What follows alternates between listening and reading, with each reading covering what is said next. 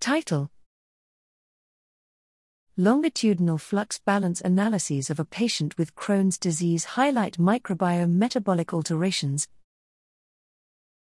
Abstract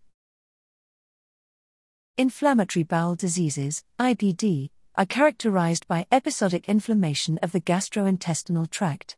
Gut microbial dysbiosis characterizes the pathoetiology, but its role remains understudied we report the first use of constraint based microbial community modeling on a single individual with IBD, covering seven dates over 16 months, enabling us to identify a number of time correlated microbial species and metabolites.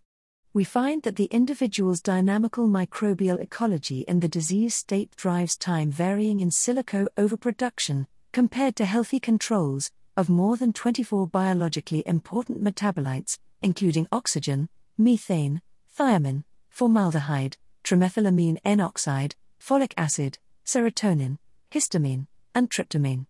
A number of these metabolites may yield new biomarkers of disease progression. The microbe metabolite contribution analysis revealed that some genus Dialister species changed metabolic pathways according to the disease phases. At the first time point, characterized by the highest levels of blood and fecal inflammation biomarkers, they produced L-serine or formate. The production of the compounds, through a cascade effect, was mediated by the interaction with pathogenic Escherichia coli strains and Desulfovibrio piger. We integrated the microbial community metabolic models of each time point with a male whole body, organ resolved model of human metabolism to track the metabolic consequences of dysbiosis at different body sites.